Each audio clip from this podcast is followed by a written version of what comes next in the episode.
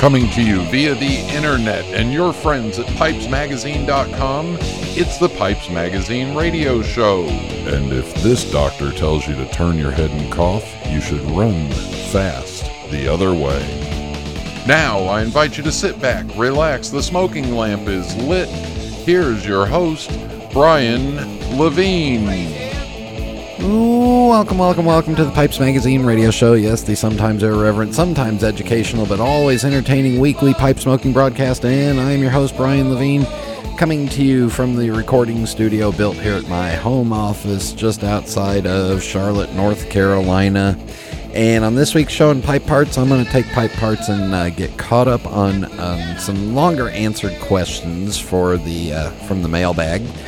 Uh, some of them are, uh, you know, some of them are a good refresher too. So always a, you know, always a good to refresh and kind of update on some of these questions. But we'll take pipe parts and do that.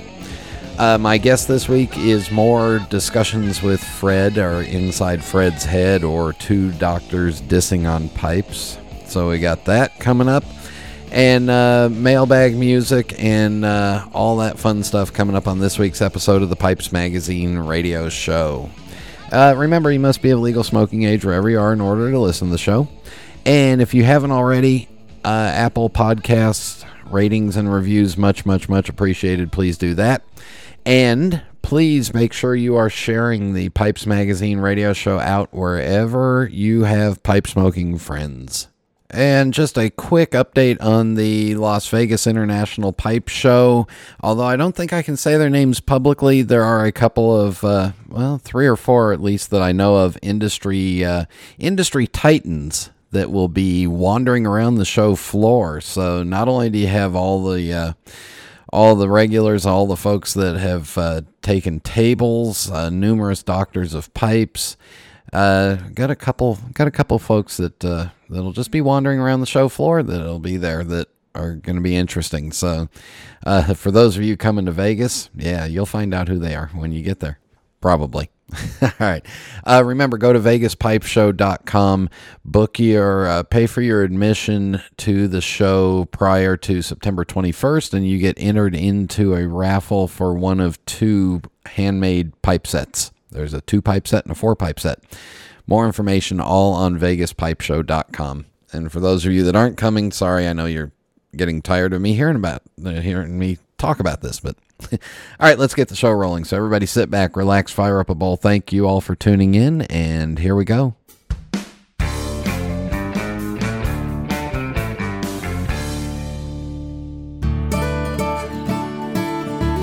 This is Phil Morgan, General Manager of Missouri Meerschaum Corncob Pipes in Washington, Missouri. Our mission since 1869 has been to produce great smoking pipes that anyone can afford. We guarantee our pipes won't be your most expensive, but they just might be the ones you smoke the most. At Missouri Meerschaum Company, we don't just sell our corncob pipes, we grow them, make them, and smoke them. Missouri Meerschaum, Washington, Missouri, since 1869.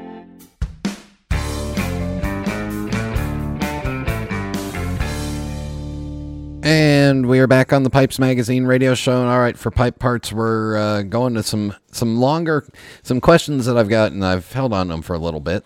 So I apologize to those folks that asked them, but uh, here they go. And these are these are kind of refreshers, but again, a refresher is good. I'll try to do them as succinctly as possible. Uh, but uh, James the pipe rookie asks, uh, "Have you done a show about tips for buying estate pipes on eBay?" If not, it might be a helpful topic for we pipe rookies. Yeah, it's always a helpful topic, and I've done them in the past, and uh, things have you know things have changed.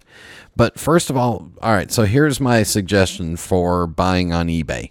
One, make sure the seller has a decent reputation as a seller. You know, so over a hundred positive feedbacks at least. You know, these days two, three, four, five hundred is is not bad to look at. Two, make sure the seller offers a refund or return policy. So that way, if you get the pipe and it's just not comfortable for you, you are perfectly, you know, you're perfectly able to return it. You may have to pay the shipping back, but that's part of the online buying game. Uh, three, ask the seller if they have just done a light cleaning to it or what they have done to it prior to sale. So, like I know my uh, my friend Steve Fallon on his stuff on his pipes, he doesn't do any work on the pipes. He leaves that up to you, which is somewhat preferential for me because I would. Uh, if I don't know what the estate seller has done to the pipe or know their caliber of work, you know, I'd rather it be done by somebody that I know so I can buy the pipe. And if I can't do it, I can send it off. Uh, make sure that the seller, ask the seller, have you re bowl coated or re drilled or done any of that to the pipe? Because that will change the original of the pipe. And I guess my final thing is when buying on eBay, uh, make sure you're familiar enough with the product that you're buying to know what you should be getting. And I know that that's tough for, that's hard to say when a lot of you don't have a brick and mortar nearby, or especially as a newbie, you don't have experience with the pipes. But make sure that you know make sure it's what you want. It, it, make sure that you know what you're getting. And finally with ebay because you know even those of us that are super experienced you know one out of ten times we might get a deal that goes bad well just make sure you're not spending the uh, the family mortgage all right uh, and then nextly uh, Ryan asks uh, about dehumidifying tobacco. How do you dry out tobacco in a humid, natural environment? Uh, well, so here in my house, this time of the year during the summer, it's a natural 45 to 50% uh, relative humidity inside the house pipe tobacco is going to be packed on average in the 76, 78% range. Some might be a little drier than that, some might be a little wetter than that. Well, how do you do it? Uh, it's really hard this time of the year. Uh, the best thing you can do is maybe a uh, maybe lay it out on a paper towel, put the paper towel, you know, fold the paper towel over it and press down, and that may get some of the moisture out temporarily. Uh, you can use a uh, you can use a hair dryer and hair, you know, hit the hair dryer with it for a couple of minutes, but that will just help it temporarily. Here in the south, in the southeast, where again natural humidity inside the house with air conditioning running is 50 55%, you're only going to be able to do it temporarily. So maybe one bowl at a time or two bowls at a time. Uh, the minute you open up that pouch or that Ziploc bag or that tin again, well, that humidity is going to jump right back in and start soaking it up. Uh, now the benefit is if your tobacco gets too dry, well, just do what I did this summer. I left some uh, tins of some tins that had leaked. I left them sitting out on my screened-in porch, and yeah, another week or so, I'll go out there and get them, and then we'll open them and smoke them, possibly. All right. So hope that helps. But there there really is no way to fight Mother Nature. Um, and then uh, James, the pipe newbie, uh, the the new pipe smoker, asks, uh, "What is a Balkan blend? What is an English blend?" And this is a long-standing argument. To me, a Balkan blend is one that is uh, higher in Latakia and lower in Virginia and an English blend is a blend that is primarily Virginia that has Latakia in it. See the difference? Uh, English blends are you know, are going to be a predominant Virginia base, where Balkan blends are going to be a predominant uh, Latakia base. So that's kind of how to how to get it. Uh, then he asks uh, LJ Peretti in Boston sells yellow cans of blends. Do people smoke these blends straight or do they mix it in with other tobaccos? Uh, they so LJ Peretti and a lot of brick and mortars, a lot of online retailers will sell uh, finished blends, and then they'll sell blending components. So if it just says in it that it's uh, you know Cyprian Latakia straight, well that's for mixing. Uh, if it's a straight Virginia long cut, well, that's just for mixing. If it's a cube cut burley in general, that's just for mixing. But then if it describes the blend as a, uh, you know, an essence of Virginias with a little hint of this and a little hint of that, well, that's a finished blend. The real answer is over time and experience, what you smoke will, uh, you know, the more you smoke, the more experience you get, and you may find something that you like. I mean, I know a lot of people that enjoy just a straight cube cut burley. So just keep trying stuff. Try everything at least once. All right, there you go. An extended pipe parts of Q and A. More in the mailbag later on, and in just a moment, my uh, inside Fred's head and uh, more questions and answers with Dr. Fred Hanna. This is Internet Radio. Being at the forefront of craft tobacco production for over 20 years, we've been involved in some rather interesting projects at Cornell and Diehl. From the Cellar Series to the Small Batch Project, we're extremely proud of how far we've come. So, moving forward, we wanted to take it back to basics, and that's what the Burley Flake series is all about. Burley is an underrated varietal, but there is a ton of nuance there. Using various condimental tobaccos to accentuate different aspects of the air cured leaf, each blend in this series is intended to showcase different individual subtleties inherent to Burley. It's a simple concept, one that I think really speaks to the essence of what we do at C&D as a crew of folks who just love tobacco. It's also really good. Cornell and Diehl's Burley Flakes series, wherever fine tobaccos are sold. And we are back on the Pipes Magazine radio show. All right, question number one, and this is a little bit shorter one than normal of uh, two doctors dissing on pipes. So here's uh, me and Fred Hanna. Okay, Fred, here's another one of out of your mind and not mine because, yeah, I don't know. Um, I, I am I am out of my mind. Yeah. So please. You're out of your mind, and I'm the leading expert on my own opinion, and here it goes. um, Okay. overall, do you think that bents are better smokers than straight pipes? Why or why not? What's your answer to that one? My answer is that I think they're they're same the same. Yep. Why? Um, I've smoked straight pipes. I've I've talked to people who believe that straight pipes are better smokers. I've never seen any evidence of it myself. I know, as I've already said, I prefer the shape of a bent pipe. But if I thought that straighter pipes, or straight pipes, I mean, were better smokers, that might change my uh, my uh, collecting habits. But I've never, I've tried it. I've, especially years and years ago, I I tried it. I never saw there was any difference. How about you? Well, you know, for me starting out, I was, you would have thought I was, you would have thought bent pipes, I was allergic to them. Because I, Really? yeah, I, everything I wanted was straight. Um, Huh. and until about uh, 12, 13 years ago, all my pipes were straight Lovats and Canadians. And I mean, you- No kidding. You, you could have lined them up. They looked like the New York City Rockettes. They were almost all the same height, just some had longer legs and shorter bodies. Um, really?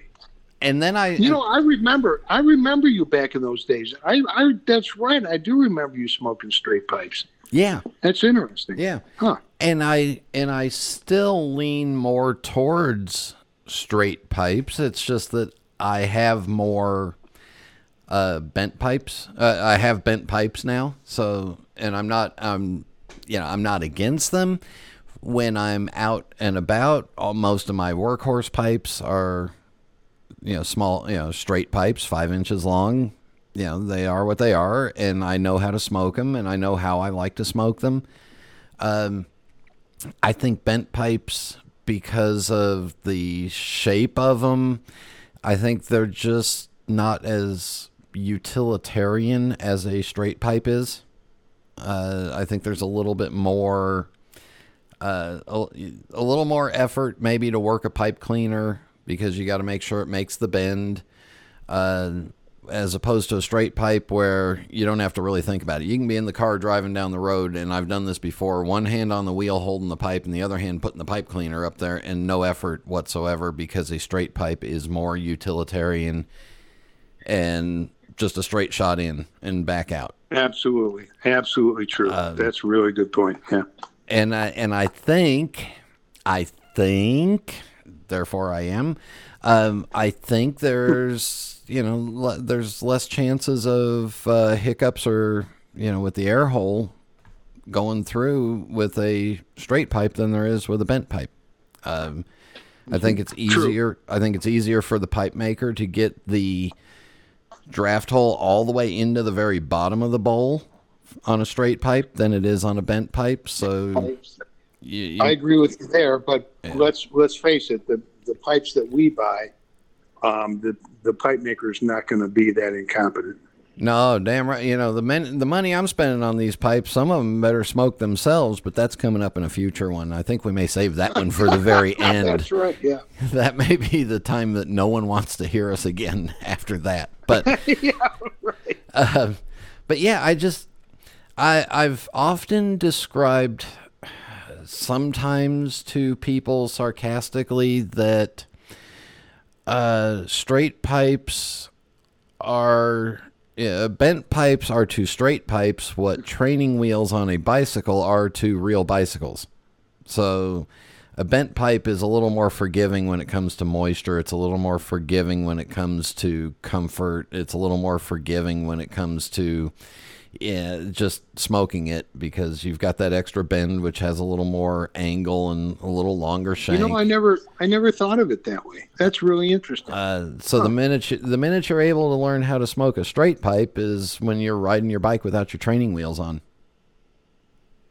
yeah, that's a very very interesting point, Brian. I yeah, sorry. Yeah, that's just me. But I'm interested. No, that's good. No, Uh, that's great. I like that. I, I'm I'm interesting and I'm funny and I'm good looking too. And Mama says so. Wow. Yeah. Can I? Do you think your mama would, would say things like that to me? Nobody else does. No, you're from the wrong cousin of uh, Abraham. Sorry. I knew you were going to say that. yeah, sorry. yeah. Um, no, so that's my you know that's my thing of straight versus bent. I think, and why I lean Yeah, more towards straight pipes. So. That's good. I'm glad you mentioned that stuff. That that I think. Uh, I, honestly, I never thought of it that way before. That's very cool. And I think when I when I head to the reclining chair for the uh, for the last smoke of the day, and you know sitting in front of the TV, I think that's when I lean more towards a bent pipe because maybe it's just more, I don't know, more you know picturesque of you know, sitting with the bent pipe and a little bit And, bigger and pipe. Yeah, Depending on how you hold the pipe in your mouth, it won't get in the way of the TV screen either. And no, and and when you get to the reclining chair, you're no longer doing anything else. You're just sitting there with the TV. So holding the pipe in your hand is not that big of a deal. So I may go towards the larger pipe at that point. Um, Oh yeah. and I've got There's a little thought. pipe stand right by there. That you know, I can just park the pipe there, and know, as I'm getting older, sometimes I'll grab the pipe, I'll grab the tobacco, I'll get the pipe cleaners ready, I'll get into the chair, turn on the TV, and start watching something. The next thing I know, I'm too tired to smoke the pipe, and I've fallen asleep. and there's the pipe just sitting there waiting for me. Yeah, I know how that works, man. yeah. They, we should we should have a special article somebody should write or something on on your maybe on your your radio show. Um, talk about pipe smoking and binge watching. Mm. Oh, binge watching sucks because uh, there's no time to stop.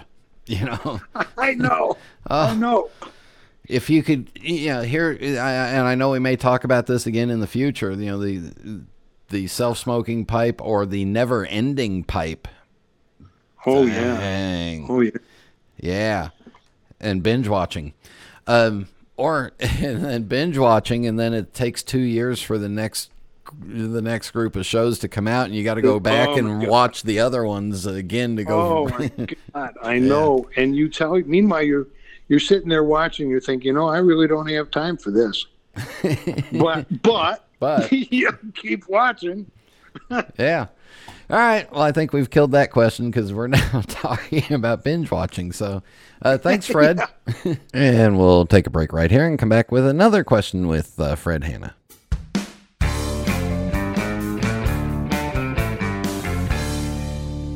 For over 150 years, Peterson has welcomed all pipe smokers. It's the preferred choice of the thinking man and the everyman alike, and our workshop too is a place of hospitality and warmth. Hi, I'm Glenn Whelan, and for me, Peterson is a family tradition I've known since my childhood.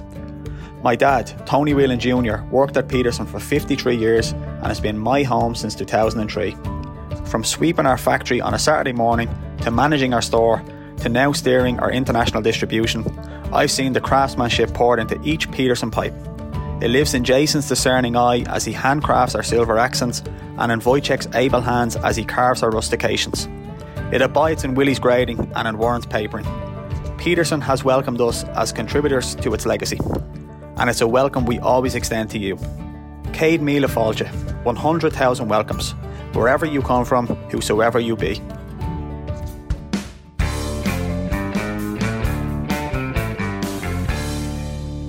And we're back on the Pipes Magazine radio show, and here is a little bit of a longer one, but it's got some good material in here. So it's about pipe mentors. Okay, Fred, this question really interests me, and I'm glad, and I'm I'm really glad you wrote this one down because I'm not sure, but of all the pipe mentors you have had, which pipe instruction would be most difficult to find these days? So you want to you, want to take that because I'm not sure which. Uh, you know, I I need some time to cogitate on this.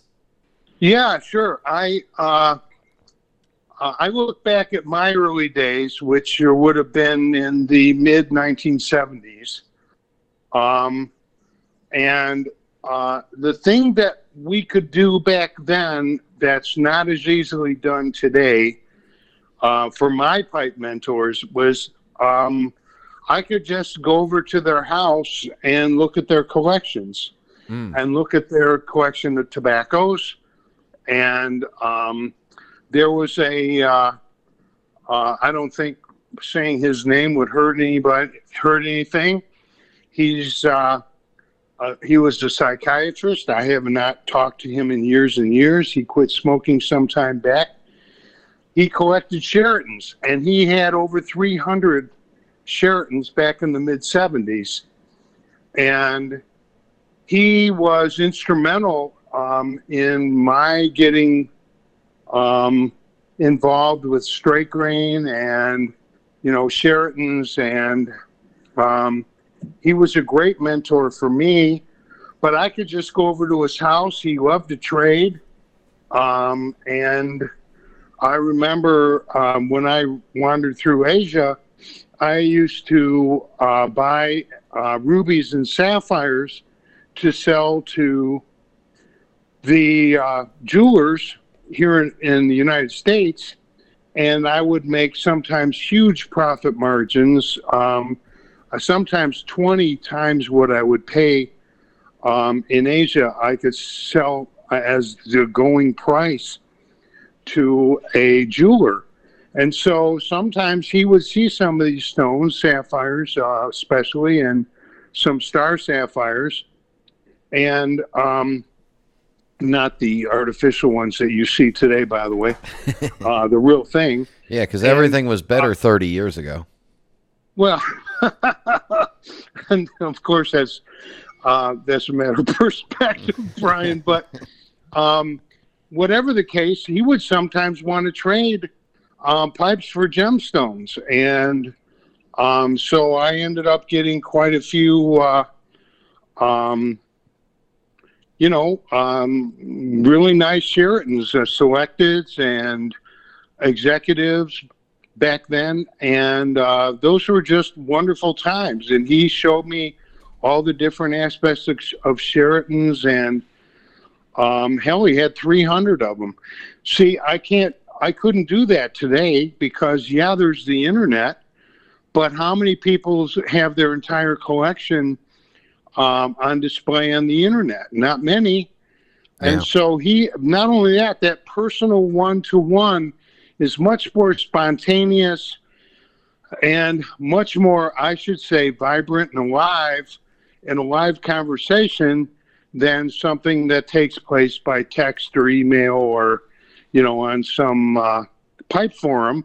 And not to put those things down, I mean, those certainly have advantages, but that live mentorship is and that personal touch where somebody teaches you, you know, different kinds of packing, and it's right in front of you, not something that you would read about or see on a uh, on a, a, YouTube video. That this is uh, uh, an aspect of human contact and human interaction that I think has been lost. So there was Doc, you know, we called him Doc Gottlieb. He was, you know, that he was a psychiatrist. Um, the uh, my boss, who was the owner of the Tinderbox um, that I worked in for years, he was also a Charatan collector and also um, had a variety of other pipes, uh, uh, notably Comoy's and a few others. And he taught me things um, directly that I would not have been able to uh, um, know for quite a while if it hadn't been for him. And so him and I also traded for Charatans, and we also traded for um, gemstones as well. Um, he, his name was uh, uh, Mike, and I uh, will always uh, value his friendship. Um, so those were two mentors that I had. I met Fred Janusik quite by accident.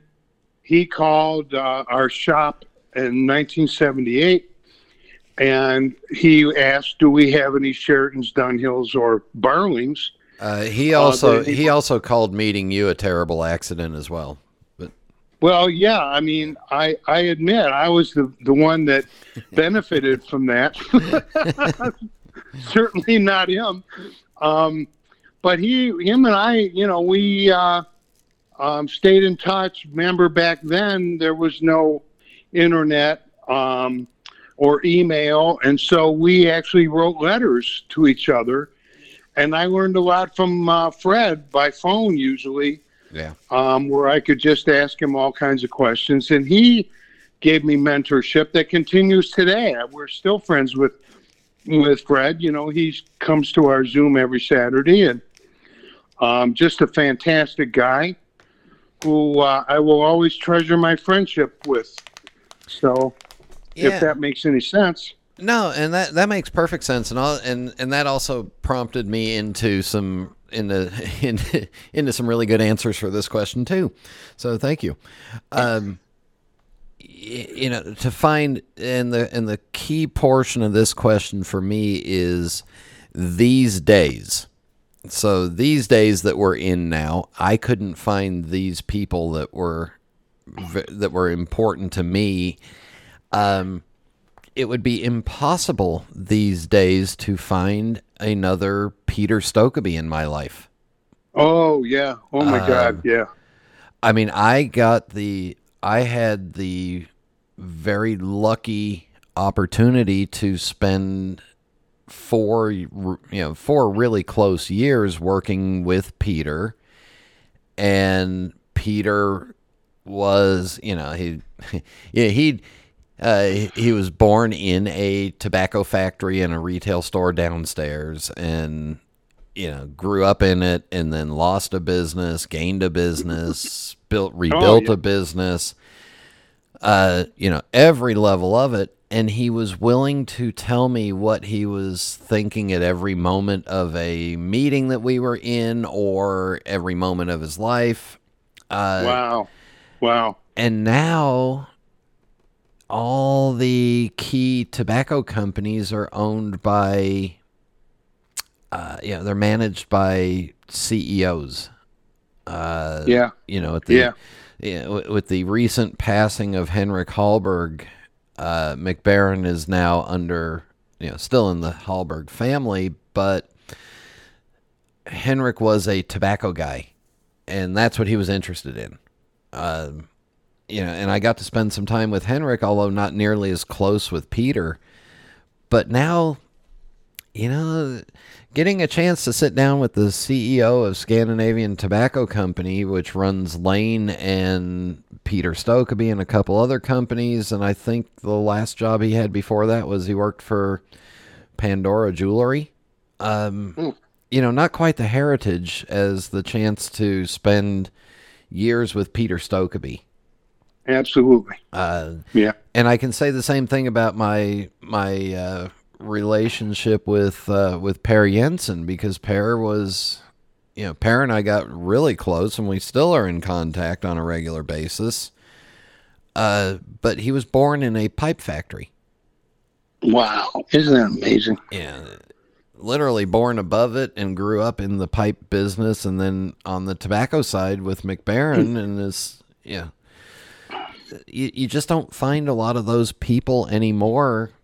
Now there's a lot of shareholders and or executives that are hired in from other businesses and you know, IT guys and accounting people.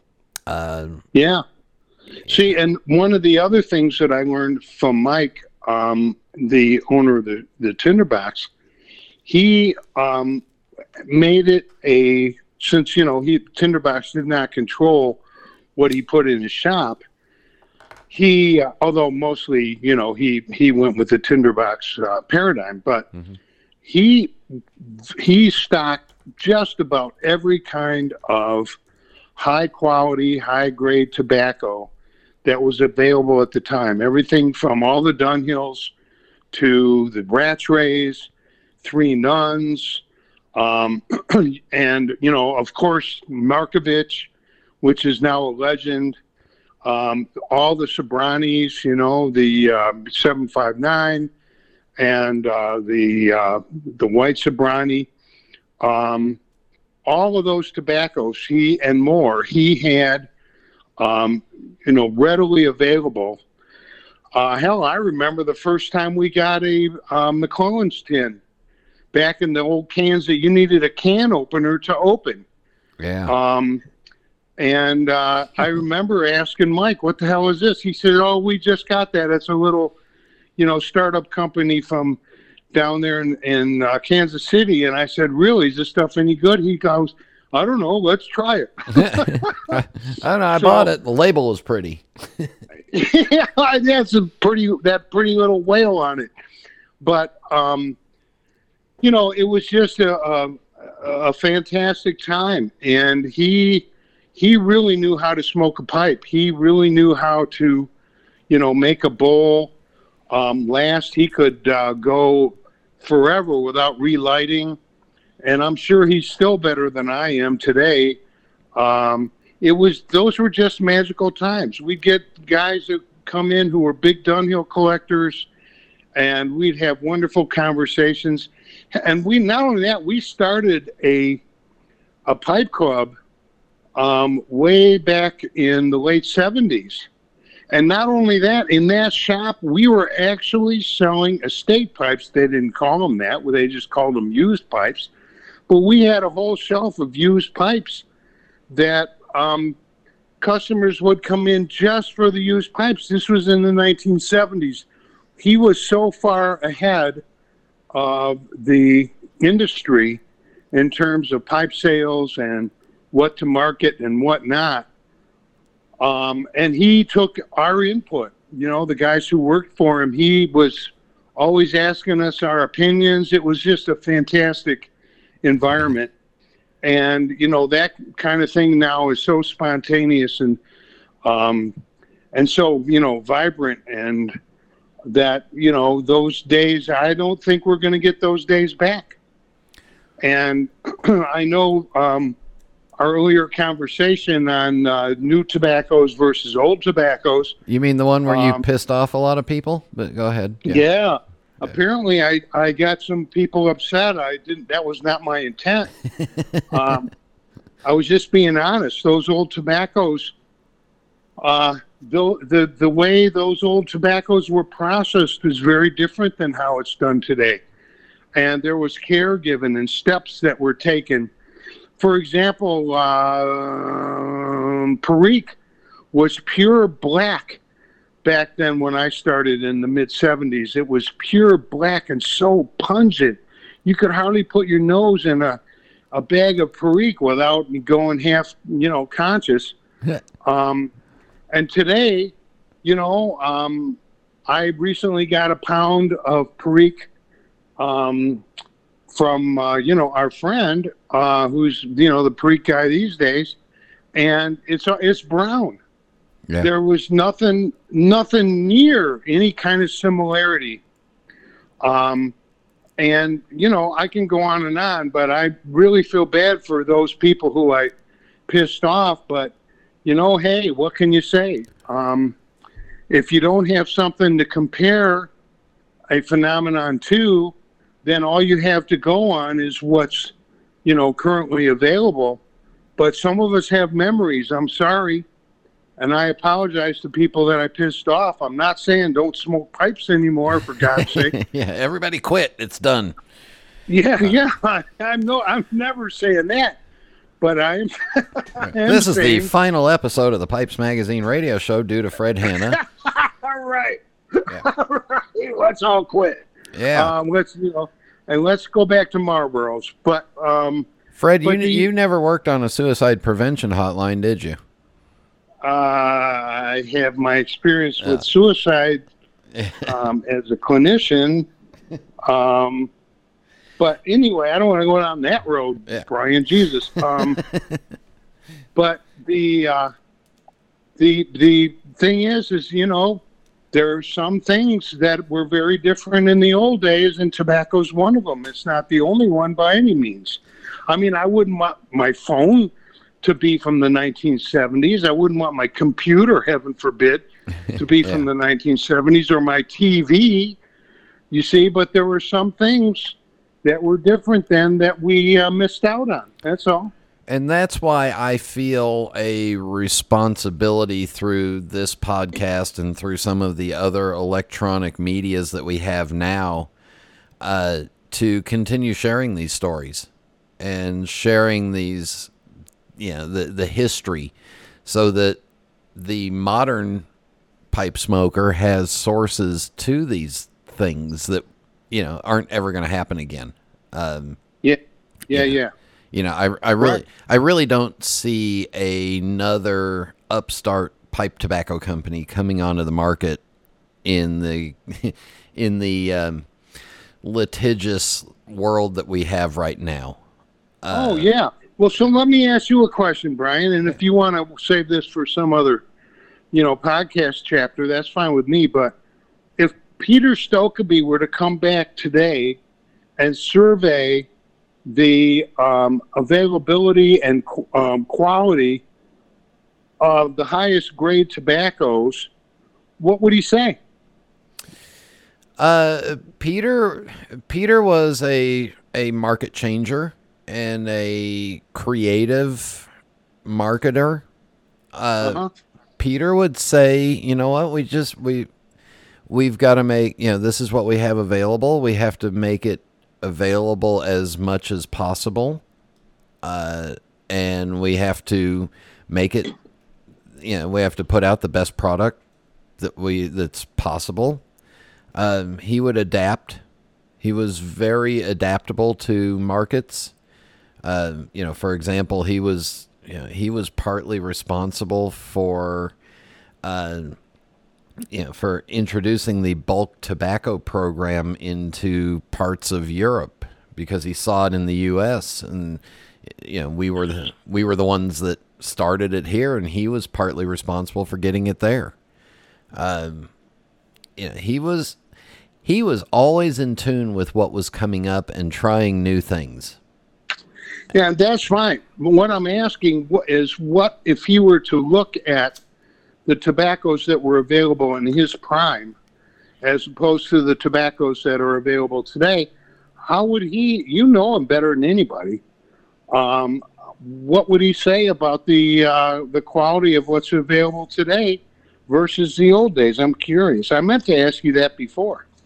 Yeah, I I think he would I think he would say that we just have to look harder and fat and we have to look harder and broader for for stuff that will work for what we want. Um, Okay, so in other words, the general standard of what was available back then was higher, although it sounds like you're saying the good stuff is still available, it's just harder to find. Yeah, and I think he was also not afraid to invest a bunch of money into stuff. So he might have, you know, with his times that he spent in the fields in Kentucky and Tennessee, he might have gone to, he might have been bold enough to go to a third world country and and start helping with tobacco growing there and tell them what they need to do in order to make it. Because uh, he was also um, uh, he was also very interested in every person that he met. Uh, every time I got into a taxi with him or went to a restaurant with him and the waiter was from a different country, Peter wanted to know how to say hello in their native language wow, how what to a say great what a you. great guy, man. Uh, You you were so fortunate to have him as a mentor. Talk about mentorship. I mean, um, you know, I mean that that's about as good as it gets. Yeah, and yeah, so he was he was an adapter and a changer, and would have just rolled with it. yeah. Yeah, and found out he would have found a way. Uh, he was he was one of the he was involved in the first non-tobacco product cigarette that made it to market. You're kidding me. No. It was a cigarette that was made out of like coconut shells and cabbage or something like that. And it was a non tobacco product, no nicotine cigarette product. And it launched in the 1980s. Wow. Is that something that you can buy at Taco Bell now? Uh, that is something that you can buy at Whole Foods. Uh, Taco Bell has processed stuff. well, yeah. Okay. Yeah. Um, just joking. No, But, uh, yeah so you know the whole thing about mentorship is different now and like i said before uh, these back in those days you couldn't fake your credentials or fake your authority if you knew something you knew something these days like i've said before you can get a guy with six months of pipe smoking experience with an ego of course that is monumental and he can claim that he has, um, you know, expertise on smoking pipes and tobaccos with six months' experience. He's not going to tell you that, but he's going to act like he knows something, and he's going to give advice that is useless, worthless, or even in some cases actually destructive. And we don't know because these things can be hidden online very easily and, that's where that's where mentorship, I believe, um, is one of the um, the downsides. I'm I'm all for technology, but this is where this was one of the downsides of pipe smoking in terms of mentorship and learning. Um, and I don't know what the best way to, to get around that is, except for joining a pipe club or going to the shows. You know. Yeah, it was at a Richmond pipe show where I sat down next to Frank Blews, who was working for Lane Limit or somebody. Uh, he might have still been working for Lane at that point, and he described exactly how to tamp a pipe the way I do it now. Yeah, he, he drew it. He took out a pen and drew it on a cocktail napkin, Really. and just drew out a pipe bowl and you know did a cross section and showed how to make. Yeah, he tries to keep the tobacco off the edges and keep a little dome of in the middle of the bowl so that Oh yeah, you know that's uh, that's what uh, Rich Esserman likes to do. And in Rich Esserman's case, the dome is large enough to hold a football game inside of because of the size of his pipes. But Yeah, that's true. Uh, yeah, you know, so you so did that he was say anything about a super expensive tamper producing a better smoke? I'm just, I'm just that's a joke. That's a well, joke. yeah, but Just- keep keep in mind Frank Frank Blews had sold Dunhill pipes for years, so yeah. okay. a super expensive tamper and a seven or eight hundred dollar solid gold lighter makes every tobacco taste even better. There, there we go. And for our listeners, that was a reference to an article I wrote once called "The Hidden Benefits of the Expensive Pipe Tamper," which was a total farce, a complete, you know, um, joke about how an expensive tamper will actually improve the quality of the briar and make the, the tobacco taste better, whereas a cheap nail type tamper um, will actually produce a worse smoke. That was the joke, and uh, we the the article got into all kinds of obscure things like alchemy and all, and um, it's kind of a famous article in the sense of being completely useless. It's Uh, it was almost as good as the article that Steve Fallon submitted once to the pipe collector, the NASPC thing, on April first on how he washes and cleans and reuses pipe cleaners. That's So- right. When I was uh, a member of a, a pipe club in a in a different city, um, there was one pipe collector we had, a member of the club, and I'm not joking, Brian. He gave us a complete, um, you know, discourse one day on how to put your tampers in the dishwasher and how you can reuse the no not the tampers sorry the cleaners. How you can reuse pipe cleaners by just continually putting them in the dishwasher. And he was ah. dead serious man. And we were you know i remember i was just cracking up i mean i, I was helpless with laughter mostly because he was serious um and uh yeah, I, I I don't want to say his name, of course, but it was uh, uh, quite quite a spectacle that particular. But it was meeting. not it was not either of us that are talking right now. No, no. Yeah, but I, I think the um, uh, I, I think the moral of this story is, you know, of all the pipe mentors you've had, the moral is that like anything in this world, you know, I've raised two kids and unleashed them on the earth.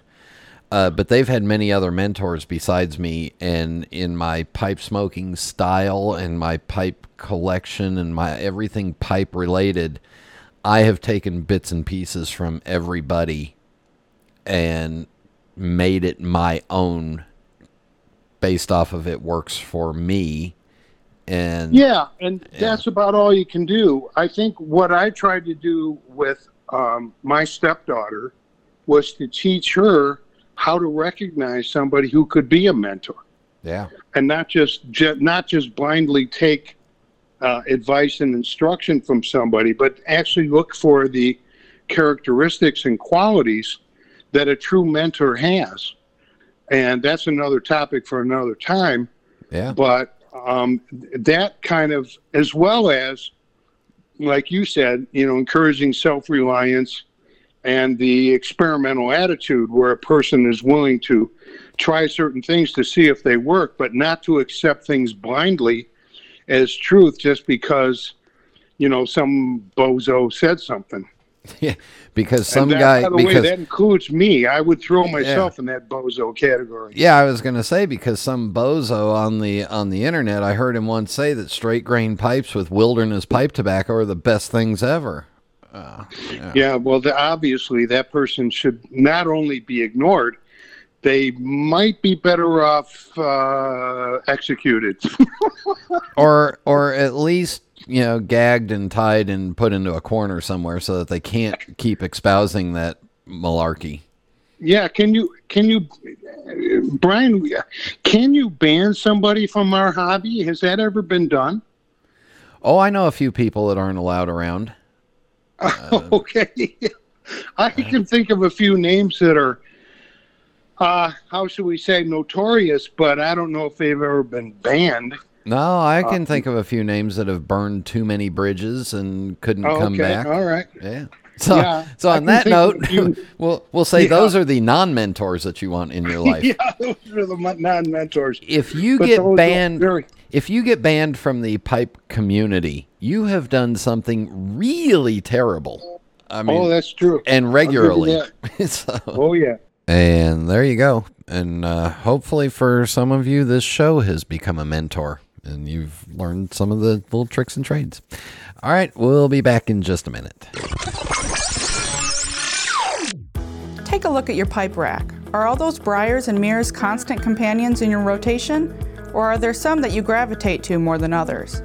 Are there some that you simply don't smoke anymore? Through SmokingPipes.com's estate trade program, you can transform those underused pipes into immediate cash or store credit. Just send us your pipes and we'll unpack, inspect, and evaluate them based on extensive market research and over 20 years of experience.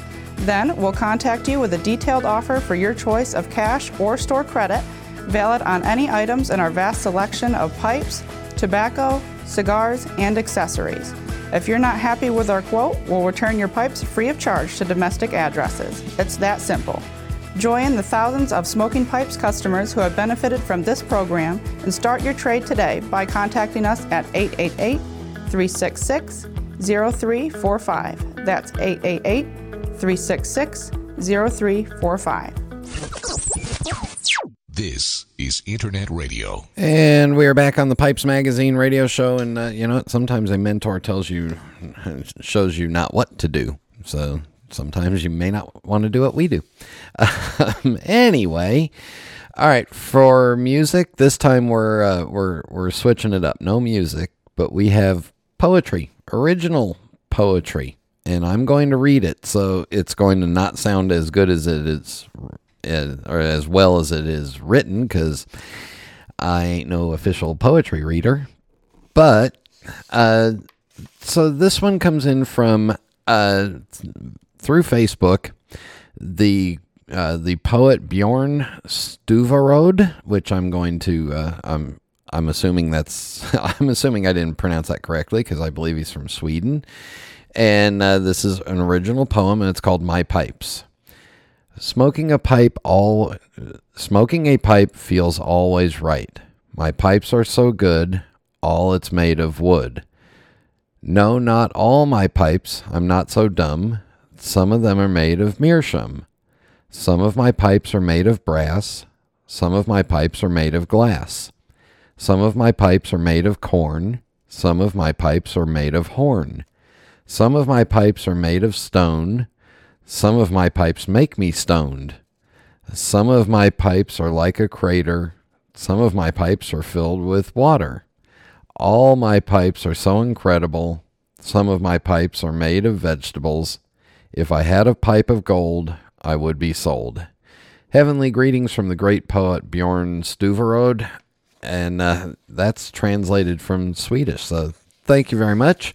Uh, I've got a couple more of his if you'd like to hear them on a future show. And then uh, finally, from our uh, musical director, Dino. Uh, Dino wrote some limericks, and here it goes. Brian has his very own internet show. It's where many fellow pipers like to go to hear interesting interviews and catch up on P&T news. So tune in if you have some time to blow. All right. I'm not the greatest uh, reader of poetry, but uh, Dino, you outdid yourself on that one. Uh, so there you go. Uh, comments, suggestions for music, email them to me, Brian at pipesmagazine.com. What's this?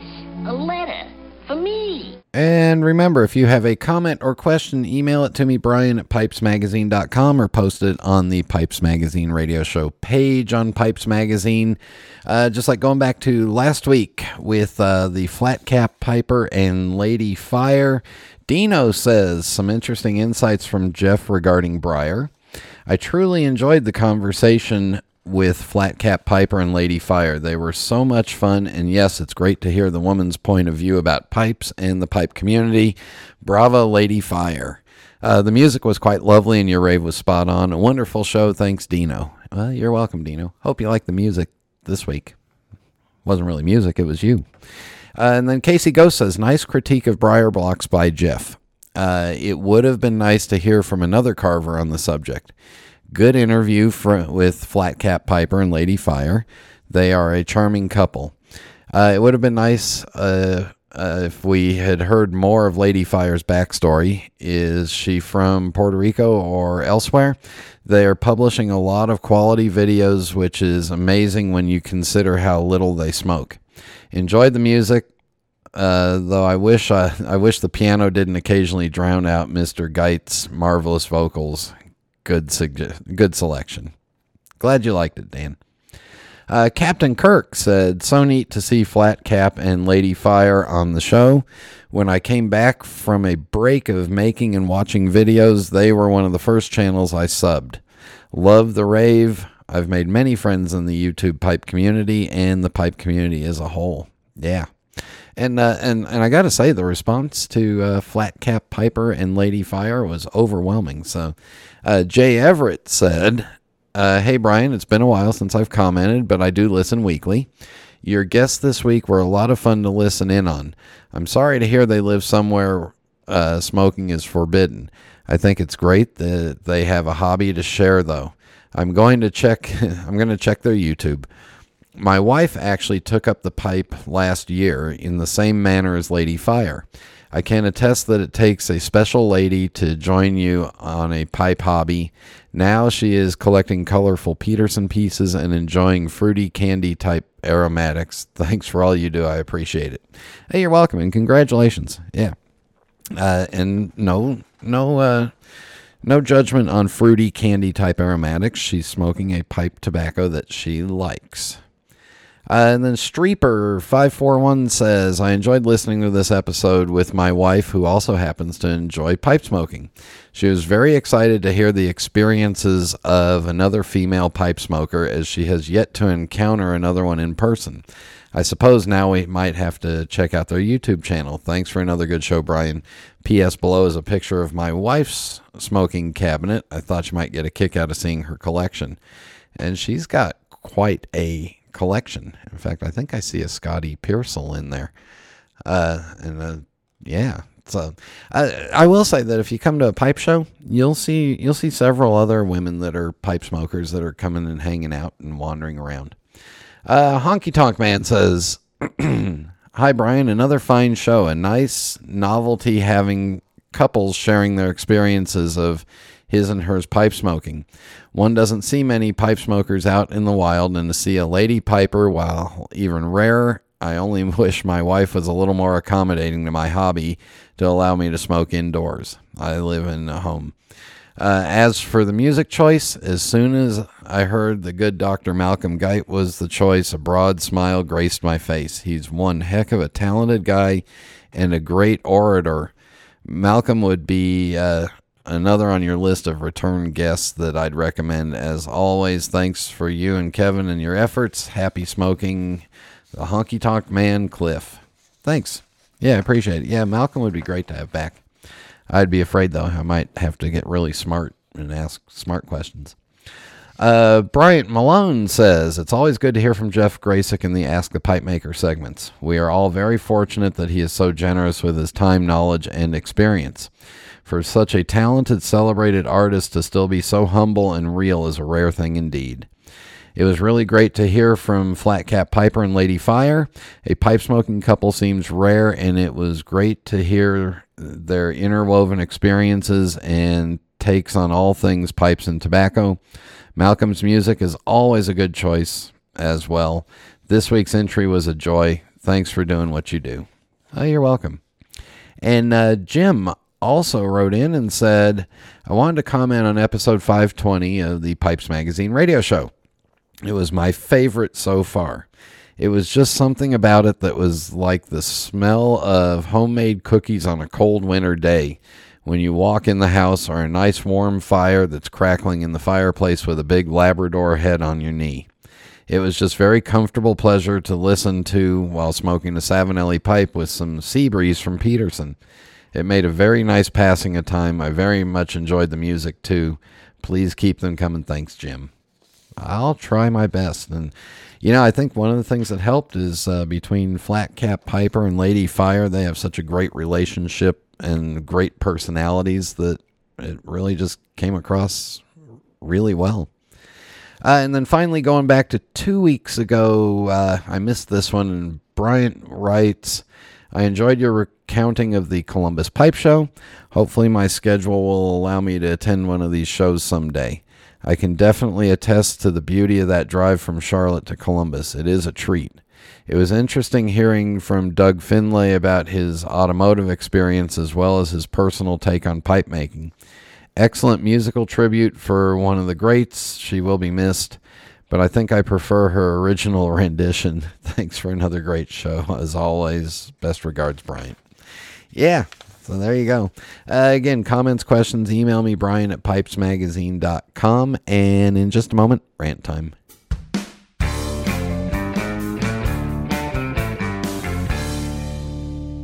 There's nothing quite like a good book, or my genuine Missouri Meerschaum corncob pipe, an American legend since 1869.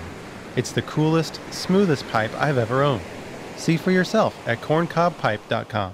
Since its beginnings in 1876, Savinelli has become more than just a pipe factory. It's become a lifestyle. From sourcing the finest Mediterranean briar and partnering with local artisans to acquire unique accents, to expanding their catalog each year with new innovative series.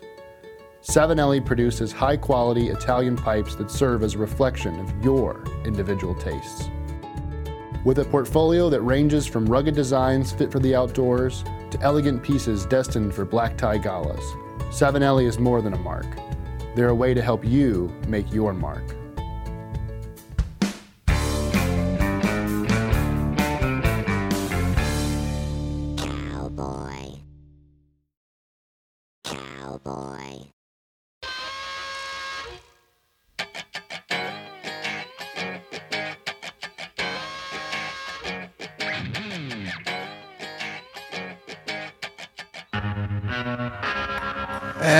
I listened back to last week's show, I was reminded, of course, Flat Cap and Lady Pipe, uh, Lady Fire live in a complex where they can't smoke there, and that's because they they need to move there to be near family. But I was reminded, I was reminded that fall is coming, uh, spring in the southern hemisphere. The good outdoor weather for pipe smoking is coming, and we need to, as pipe smokers, I was just reminded that we need to make sure that we, we need to get out and smoke in public we need to get out and support those places that allow us to smoke in public, whether it be a coffee shop or your local brick and mortar. Wherever it is, we need to get out and we need to be pipe smokers out in public so that people see what pipe smokers look like and people see pipe smokers and people realize that there are people that still do this thing called pipe smoking and enjoy it. So, wherever you live, make sure that you are going out and spending time out in public and supporting those places that are still open to having smokers around them.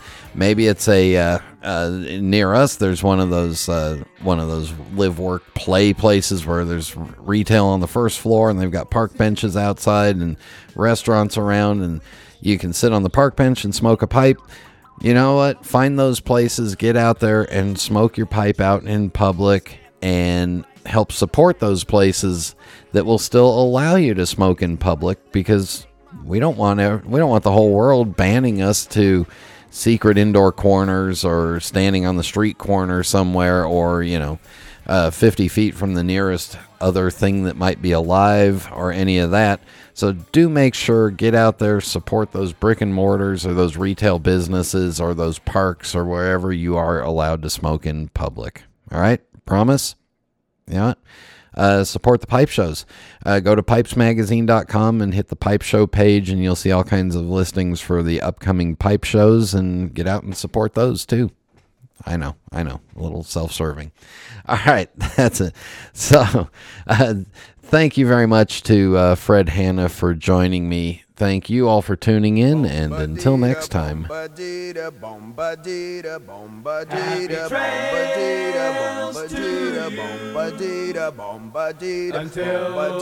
we meet again. Happy trails to you. Keep smiling until then. Who cares about the clouds when we're together?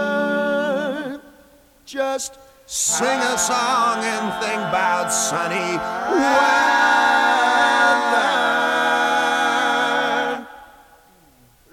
Happy trails to you. Till we meet